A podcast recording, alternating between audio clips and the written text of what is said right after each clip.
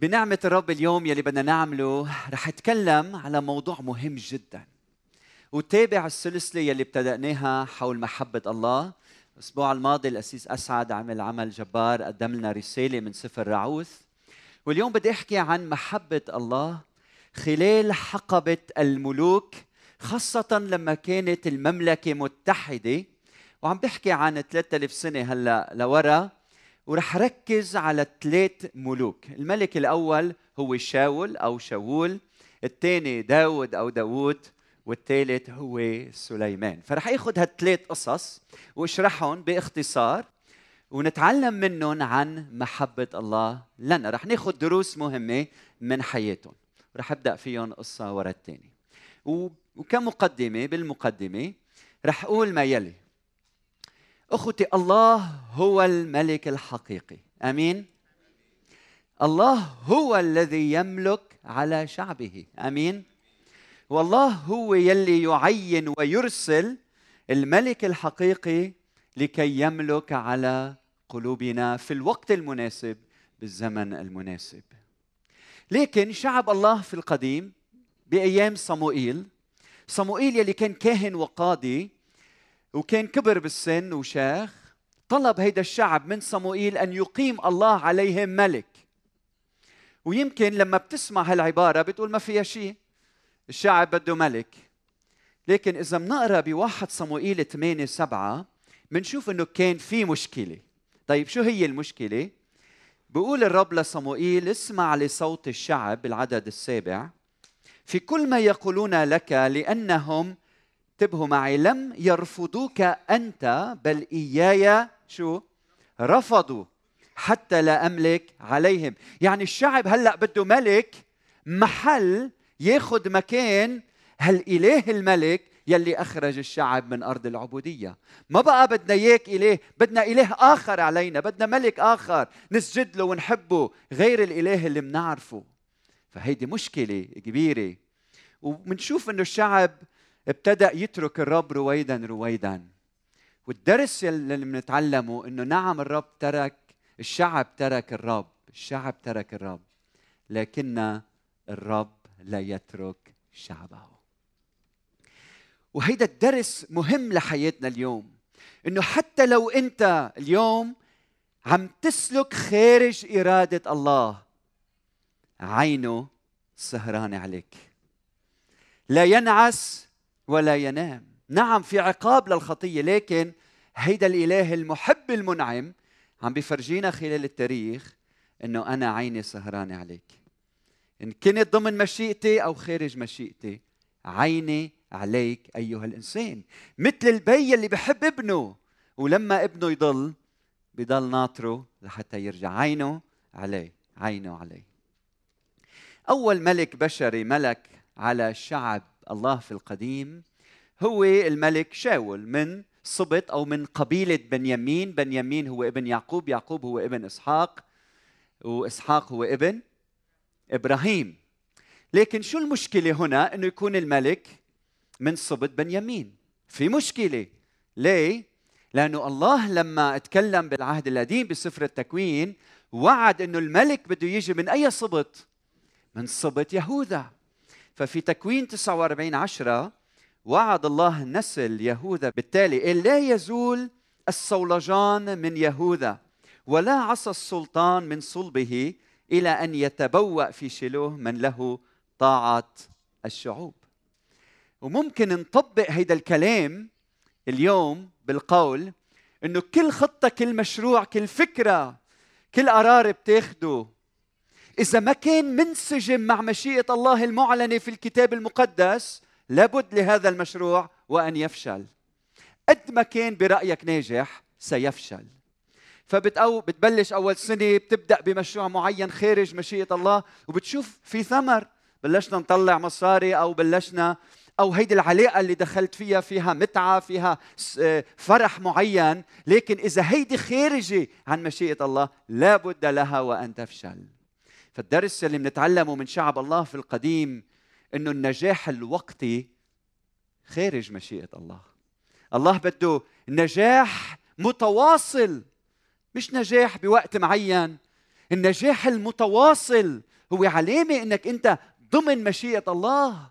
في كل الظروف إذا كانت صعبة ولا مش صعبة لما أنت تكون في مشيئة الله أنت إنسان ناجح في كل ما تقوم به. والنجاح بالمفهوم الإلهي. يلي بيقود لخير الناس لبناء ملكوت الله لامتداد عمله في هذا العالم. فبدي أسألك اليوم هل أنت نجاحك متواصل؟ هذا النجاح اللي الله بيعطينا إياه بسبب أمانتنا بسبب أمانته أول شيء وطاعتنا لهالأمانة بيترك خلفنا إرث للأجيال القادمة. يعني النجاح مع الله بيتخطاك للأجيال اللي جاية. بسبب أمانتك للرب. المشكلة الثالثة هنا إنه لما بنقارن النصوص معا بنشوف إنه هيدا الشعب انتبهوا معي طلب ملك على طراز الملوك اللي كانوا موجودين. بدنا نكون مثل غيرنا بدنا نشبه غيرنا. فبنشوف إنه الرب لما أو قبل منا لما صموئيل راح لعند الشعب وقال لهم شو بدكم بهالشغلة؟ لشو عم بتفتشوا على ملك مثل كل الملوك ما عندكم ملك هو الرب الإله؟ فشو قال الشعب؟ فأبى الشعب بواحد صموئيل 8 19 قال أن يسمعوا لصوت صموئيل وقالوا لا بل يكون علينا ملك. فنكون نحن أيضا قولوا معي مثل سائر الشعوب. ويقضي لنا ملكنا ويخرج أمامنا ويحارب حروبنا. المشكلة إنه الجماعة هون عم بتشكل هويتها في مقارنتها مع الشعوب الأخرى. عم بتشكل هويتها من خلال التشبه بالآخرين عوضا من أن تلتفت إلى إلهها يلي هو بشكل هويتها. وهيدي المشكلة الأساسية لهيدا الشعب يلي بعد مش قادر يفهم إنه تميزه هو إنه الله حاضر في وسطه مش إنه يشبه الآخرين. فإذا اليوم أنت بدك تصير مثل غيرك اسمع بتفقد هويتك. لكن إذا بتلتفت للإله الحاضر بحياتك هو يلي بيميزك وبيجعل لك تأثير في هذا العالم. لكن إذا بدك تشبه فلان وفليتين الله خلقك فريد الله خلقك فريدة.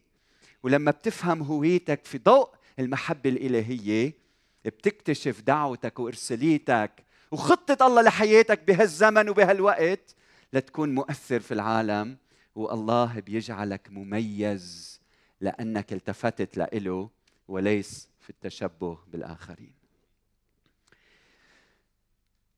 طيب اسمعوا لصفات هيدا الملك.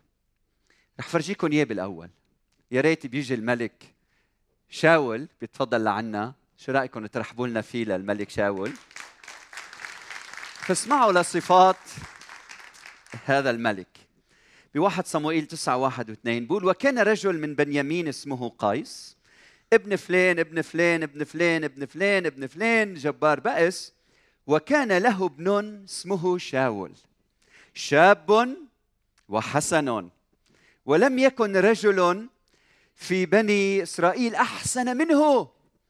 من كتفه فما فوق كان أطول من كل شعب. صحيح؟ صحيح. ففي تشديد انتبهوا هيدا الوصف مهم لأنه في تشديد إنه لديه كل الصفات الخارجية الخارجية لقيادة شعب الله لكن الله يلي بده إياه صفات داخلية في قلبه من نوعية معينة قلب متواضع قلب منكسر قلب في خدمة الآخرين وليس التسلط على الآخرين. قلب يدرك تماما انه هو لا يستطيع أن يفعل شيء يحتاج إلى القدرة الإلهية. إنسان بيعرف محدوديته وبيعرف إنه النصرة للرب مش لإله. هيدا اللي كان عم بيفتش عليه الرب. والملك يلي كان يفهم هيدا السر هو الملك يلي بيتفوق بالحياة. القائد يلي بيفهم هيدا السر إنه النصرة للرب مش لإلي. بعيش ملك منتصر. ومن بعد ما صار شاول ملك نقرأ عن ثلاث روايات عن حياته لشاول. أول رواية طلع لحتى يعمل الحرب وكان مطلوب منه إنه ينتظر صموئيل لحتى يجي يقدم ذبيحة. لحتى تكون النصرة للرب مش لإله. لكن شاول كان محمس واستعجل وراح قدم هو الذبيحة وإجا صموئيل. قال له قد انحمقت. إن لم تحفظ وصية الله قد انحمقت. شو عملت؟ نشوف مباشرة من بعدها إنه بيعد الشعب بعد الجيش اللي عنده بعد القاده اللي عنده وتعداد الشعوب والقاده نعرف نحن بالعهد القديم هي إشارة إنه شاول عم يتكل على شو؟ على الموارد اللي عنده على الجيش اللي عنده بدل ما يتكل على الرب. الرواية الثانية لما الرب أعطاه تعليمات محددة لكن لم يسمع لصوت الرب. وبيجي صموئيل بيقول له هل المسرة بالمحرقات أم بالاستماع إلى صوت الرب؟ ومباشرة من بعد هيدي الحادثة الروح الرب فارق شاول. نحن يلي درسنا القضاة مع بعض بنعرف قديش مهم وأهم شيء إنه القائد شو؟ يكون عليه روح الرب الفارق وروح الرب. والرواية الثالثة لما راح لعند امرأة صاحبة الجان تستحضر أرواح وبسفر الشريعة نحن بنعرف إنه يلي بيروح لهيك أشخاص يرجم يرجم. راح وعمل الخطية. ومن بعد هيدي بنشوف إنه هو بالحرب وبعدين هيدا البطل بين مزدوجين يقع على سيفه ويموت ويموت. نهاية حياة شاول كانت مؤلمة جدا. اسمعوا واحد أخبار 10 13 و 14 مكتوب فمات شاول بخيانته التي بها خان الرب من أجل كلام الرب الذي لم يحفظه وأيضا لأجل طلبه إلى الجان للسؤال ولم يسأل من الرب فأماته وحول المملكة إلى داود بن يسى يعني عوقب على خطيته ولكن محبة الله لشعبه استمرت استمرت. وهلأ بدنا نتشكره لخينا لأنه تواضع وقبل ياخذ دور شاول. فبنعطيه زقفة نقول له شكرا لك على هالدور اللي لعبته. وهلأ كيف ظهرت محبة الله للشعب من بعد شاول؟ هيدي المرة اختار شاب وهيدي المرة هيدا الشاب هو حسب قلبه واسمه داوود. داود كان ابن يسى إذا بدكم رحبوا فيه لداود ابن يسى هو حفيد بوعز وراعوث. كان من بيت لحم وكان من أي صبط؟ من صبط يهوذا صبط يهوذا. ولما صموئيل راح حتى يمسح داود ملك. ليكو شو بيقول له الرب؟ بواحد صموئيل 16 7 فقال الرب لصموئيل انتبهوا لهالكلمات أنتم يلي بتعرفوا قصة شاول. لا تنظر إلى منظره وطول قامته لأني قد رفضته. لأنه ليس كما ينظر الإنسان لأن الإنسان ينظر إلى العينين وأما الرب فإنه ينظر إلى القلب. والتطبيق اليوم الله الحاضر بهذا المكان لا ينظر إلى عينيك. خضر أم زرق. ولا لطولك ولا لعرض كتافك ولا لجمالك ولا لجمالك. ولا بيطلع إذا عندك عين أو عينتين إذا أعور ولا مش أعور إذا بإجر ولا باجرتين إذا بإيد ولا بيدتين. الله ينظر إلى قلبك. ما بهمه لون بشرتك ما بهمه خلفيتك الإثنية يلي بهمه موقف قلبك. فاليوم وين قلبك؟ هل قلبك نحو الله؟ ينظر إلى القلب إلى القلب. نحن البيات بنعرف قديش بهمنا القلب. أنا عندي صبيان وبنات. بنتي الصغيرة كل ما بدها تجي تروح على الكنيسة أو تعمل شيء عندها شي مشوار شو بتعمل؟ بتظبط حالها وتظبط شعراتها وبتتغنج وبتجي بتوقف وين؟ قدام الدادي. مش هيك؟ لإلها شو حلوة. وأنا يلي عم بتطلع عليها أهم شيء بالنسبة لإلها علاقة هالقلب بهيدا القلب.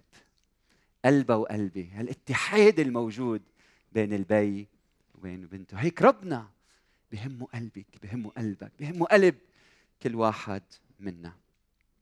هلأ يسا كان عنده أولاد صح؟ كان عنده عدد كبير من الأولاد.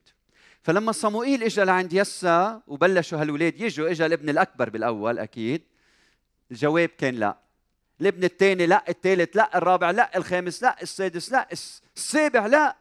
طب خلصوا. آه لا بعد في ولد صغير عم يرعى غنم. قال له صموئيل هيدا هو روح جيبه. ومسحوا مسحوا ملك. يعني بحسب التقليد انتبهوا معي المركز الأول دائما للبكر صح؟ بحسب التقليد من هيك جاب له البكر الأول. لكن بنشوف بهيدي القصة إنه لا شيء يقيد الله في اختياره لمن يريد ولا تقاليد ولا عادات ولا ممارسات بتمنع الله إنه يختارك لملكوته. ابدا.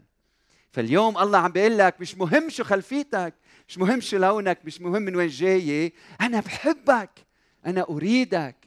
انت الصغير انت المش نافع انت المش قادر. لأنه إلهنا اختصاصه. المستحيل يعمله ممكن. والغير ممكن ممكن. والغير مؤهل هو يأهله. هيدا هو الإله يلي بنعبده. كل واحد منا عنده اختصاص صح؟ شوف الحكيم والطبيب والمهندس والقسيس وال... والرب بيت ها؟ إلهنا اختصاصه ياخذ ما هو مستحيل ويحوله إلى ما هو معقول وممكن. فما في شيء مستحيل بحياتك لأنه يقف اله المستحيلات بحياتك إلى جانبك. هيدا إيماننا. من هيك يا كنيسة بهيدا الشرق احلمي أحلام كبيرة. لأنه عندك إله كبير إله عظيم. نحن بهيدا الشرق لحتى ننور ولحتى نشع برسالة الإنجيل. وفي اقتصاد صعب وفي اضطهاد وفي ألم. عنا إله عظيم. يقف إلى جانبنا. نشهد عن هيدا الحب عن هيدا السلام منطالب الناس بالمصالحة مع الله ومع الإنسان لأنه عنا اله حي قادر على كل شيء. هيدا اختصاص إلهنا. طيب شو صار مباشرة من بعد هيدي الحادثة؟ تعرفوا من بعد هيدي الحادثة بنشوف كيف إنه خينا داوود واقف قدام جليات الجبار. وهيدي القصة إلى مغزى إلى معنى كتير مهم. جولييت كان قوي مش هيك؟ رجل سياسي قائد عظيم مدجج بالسلاح سيوف الترس اللي بدك إياه كان معه. لكن خينا داوود هيدا الشاب المتواضع الصغير يلي ما عنده شيء ما عنده سلاح ما معه شيء لكن هيدا فهم السر سر الغلبة. كان يعرف إنه الله قادر إنه يعمل المستحيل من خلاله.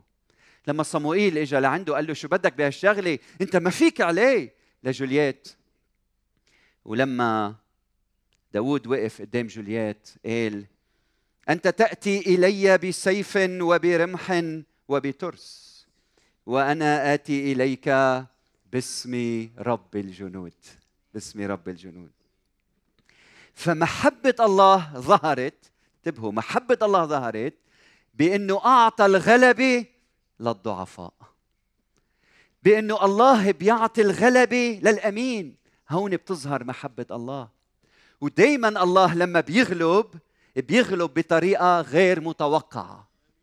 لما الله بيعطيك الغلبة أنت بتقول من وين بدها تيجي؟ مستحيل. مستحيل أنا أن أنجو من هالمأزق اللي أنا فيه. مستحيل بشريا. بيتدخل الله بطريقة غير مباشرة أو بطريقة مباشرة لكن غير متوقعة لإنقاذ شعبه. وهيدا اللي صار مع داوود. غاية هيدي القصة لنتعلم إنه ليس بالقدرة ولا بالقوة بل بروحي قال رب الجنود. ومنشوف داوود كيف بالمزامير كان يرنم هيدي الحقيقة. وبقول بالمزمور عشرين هؤلاء بالمركبات وهؤلاء بالخيل أما نحن فاسم الرب إلهنا نذكر. هم جثوا وسقطوا أما نحن فقمنا وانتصبنا. يا رب خلص ليستجب لنا الملك في يوم دعائنا. إذا بدكم بعد بالمزمور 33 16 إن لن يخلص الملك بكثرة الجيش والجبار لا ينقذ بعظم القوة. اليوم العالم بتتبارى مين معه سلاح أكثر وعنده قوة أكثر وكأنه مش قاريين المزامير بحياتهم. الباطل هو الفرس لأجل الخلاص وبشدة قوته لا ينجي. هو ذا عين الرب على خائفيه الراجين رحمته لينجي من الموت أنفسهم وليستحيهم في الجوع. أنفسنا انتظرت الرب معونتنا وترسنا هو. لأنه به تفرح قلوبنا لأننا على اسمه القدوس اتكلنا. لتكن يا رب رحمتك علينا حسب ما انتظرناك. وإذا بدكم بعد ارجعوا على سفر القضاء. جدعون لما كان بده يوقف قدام الأعداء بيقول له الرب إن الشعب الذي معك كثير علي لأدفع المديانيين بيدهم لئلا يفتخر علي. الشعب قائل يدي خلصتني. عم بقول الله للشعب للقائد اللي الجيش كثير علي. لازم يكون قليل لحتى لما أنا أنتصر تعرفوا إنه أنا اللي غلبت. مش أنت بقوتك أيها الإنسان أيها القائد أيها الزعيم أيها الشعب انتصرت. فالتطبيق يا كنيسة عندك إله عظيم عندك إله عظيم.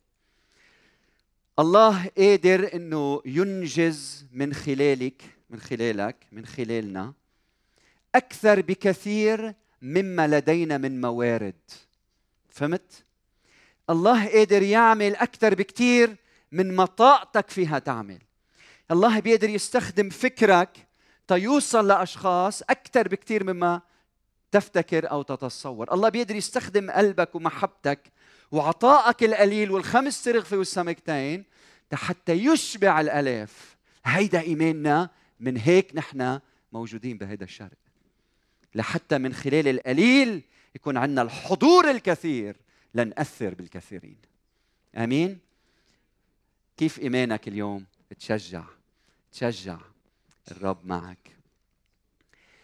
شاول ما فهم السر الحقيقي أما داود ففهم. فهم داود إنه الله إلى جانب الضعيف أقوى بكثير من جميع الأقوياء. القوي مش قادر يفهم إنه الضعيف عنده سلاح من نوعية مختلفة عن كل أسلحة الأقوياء. هيدا السلاح هو سلاح التواضع يلي بيستسلم للمشيئة الإلهية وبيترك الله هو يقود السفينة مش هو يقود سفينة حياته. ولما بتفهم هيدا السر بتعيش منتصر بحياتك اليوم بلدنا عم ينهار. اللي بيعرف بالاقتصاد بيعرف إنه لبنان ترين وفايت بالحيط انهيار كامل. لكن الغلبة رح تكون للضعيف الخائف الله اللي بحب الله اللي عايش خاضع لمشيئة الله. هو اللي رح يختبر من خلال هالأزمة الغلبة. طيب شو عمل داود بحياته؟ إذا بنتأمل بحياته بنشوف أنه حقق انتصارات كأن أمين للرب. مش هيك؟ دخل على أورشليم انتصر عليها. وحول أورشليم عم نحكي من 3000 سنة حول أورشليم مدينة مقدسة. صح؟ صار اسمها القدس. نحن بالعربي بنقول القدس. وأنا بالمخطوطات القديمة اللي اشتغلت عليها لما نوصل لكلمة أورشليم في محل كلمة القدس. لأنه صارت قدس للرب لأنه حل الرب في وسطها لأنه داود جاب خيمة الاجتماع تابوت العهد تابوت العهد وأدخلوا إلى المدينة مش هيك؟ وحل حضور الرب في المدينة. فصارت المدينة مقدسة لأنه الله حاضر في وسطها. وبقيت مقدسة إلى اليوم يلي فيها هجرها الله بيسوع المسيح. لما بمتى 23 صرخ وقال أورشليم أورشليم يا قاتلة الأنبياء وراجمة المرسلين إليها. وصارت مدينة مثل كل المدن يلي إذا ما بتتوب تدان. فكل مكان الله بيحضر فيه هو مكان مقدس. وكل جماعة كل كنيسة ما بتعيش بأمانة يفارقها الروح. بتبطل جماعة مقدسة. القداسة مش بالإثنية القداسة بحضور الرب في وسط الجماعة. فلما الله يحضر في مكان يتقدس المكان. فأنت أيها الخادم شو رأيك إنه كل مكان تتواجد فيه يتقدس المكان لأنك أمين؟ فكر فيها ببيتك. زوج وزوجة عايشين مع بعضهم بالبيت. إذا عيشوا بأمانة بحل روح الرب في المكان وتتقدس العائلة. بيتقدسوا الأولاد. بيتقدسوا الجيران. مبنى الكنيسة لما بيحضروا المؤمنين. أنتوا يلي فيكم حضور الله بيتقدس المكان. بدنا المكان يتقدس وبدنا جيراننا يتقدسوا. وبدنا الأراضي اللي حول منا والأبنية اللي حول منا والمدن والقرى تتقدس بدخول يسوع إليها. وكل ما مؤمن يدخل إلى مكان حامل راية الإنجيل. المكان الذي يطأه يصبح مقدسا لأنه الإله الحي يدخل معه. طيب هل كان داود كامل؟ لا. بنشوف إنه حياة داود كان فيها تحديات. داود زني. داود سبب قتل قتل سبب بقتل إنسان تقي. داود بآخر حياته بتعرفوا شو عمل عد الشعب عد القاضي اللي عنده. وهو أكثر شخص بيعرف منذ طفولته إنه النصرة للرب مش لإله لكن لما كبر وصار عنده مركز وصار عنده تأثير وصار عنده حضور وصار عنده مال وصار عنده غنى شو صار فيه؟ أخطأ. شو بيصير له الإنسان لما بياخذ سلطة ولما بيصير عنده مال؟ بينحرف عن المسار الصحيح. شو بيصير له الإنسان؟ لكن يلي ميزوا داود بأنه فهم سر التوبة وقال لقد أخطأت جدا فيما فعلت. بالمزمور 32 واحد هيدا الإنسان يلي اختبر غفران الله بقول طوبى للذي غفر اثمه وسترت خطيته طوبى لرجل لا يحسب له الرب خطية ولا في روحه غش. يعني الله استجاب لصلاته لما صرخ للرب. فإذا أنت اليوم قاعد معنا وحاسس إنه أنت بتحب تعيش بأمانة وعم تسعى تعيش بأمانة لكن اخطات سقطت. واقع هلأ بالجورة أنت هلأ بالجورة. بدي أقول لك عندك إله بيترك كل شيء وبينزل لحتى ينجيك من الجورة. لما بتصرخ لإله بتقول له ارحمني يا رب أنا إنسان خاطي أنا زنيت أنا قتلت أنا سرقت أنا اشتهيت أنا أنا حقدت أنا غضبت أنا عندي مرارة بقلبي.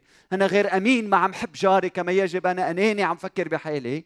لما بتصرخ الصرخة إلهنا بيترك كل شيء وبيجي لعندك لكي يخلصك. فصرخ له تعال عنده. طيب هيدا داوود بنعطيه زقفة ونقول له أهلا وسهلا فيك. وأخيرا في عنا سليمان. تفضل يا سليمان. ما بقى عنا وقت باختصار شديد. أهلا وسهلا فيك يا سليمان. مبسوطين نشوفك. تعرفوا على سليمان. أخوة سليمان حب الرب. سليمان ظهر له الرب بحلم. تتذكر الحلم يلي الرب ظهر لك فيه؟ ظهر له الرب بحلم وقال له اطلب اطلب شو بدك يا سليمان؟ شو بدك أعطيك؟ اطلب اللي بدك إياه. أنا بملك كل شيء أنت بس اطلب وسليمان المتواضع سليمان المحب قال له للرب أنا بدي الحكمة. أعطيني الحكمة يا رب. والرب استجاب وأعطاه الحكمة وأكثر بكثير وباركه واستخدمه. وقال له الرب لسليمان هذه الكلمات. قال له هذا البيت الذي أنت بانيه. إيه؟ هيكل الرب. هيكل سليمان. الان سلكت في فرائدي. أرجوكم اسمعوا لكل كلمة. الان سلكت في فرائدي. وعملت أحكامي. وحفظت كل وصاياي للسلوك بها فإني أقيم معك كلامي الذي تكلمت به إلى داود أبيك. وأهم نقطة وأسكن في وسط بني شعبي ولا أترك شعبي فيما بعد. فبنى سليمان البيت وأكمله. بنى سليمان شو؟ البيت وأكمله. طيب وين إنك تكمل وتطيع فرائض الله.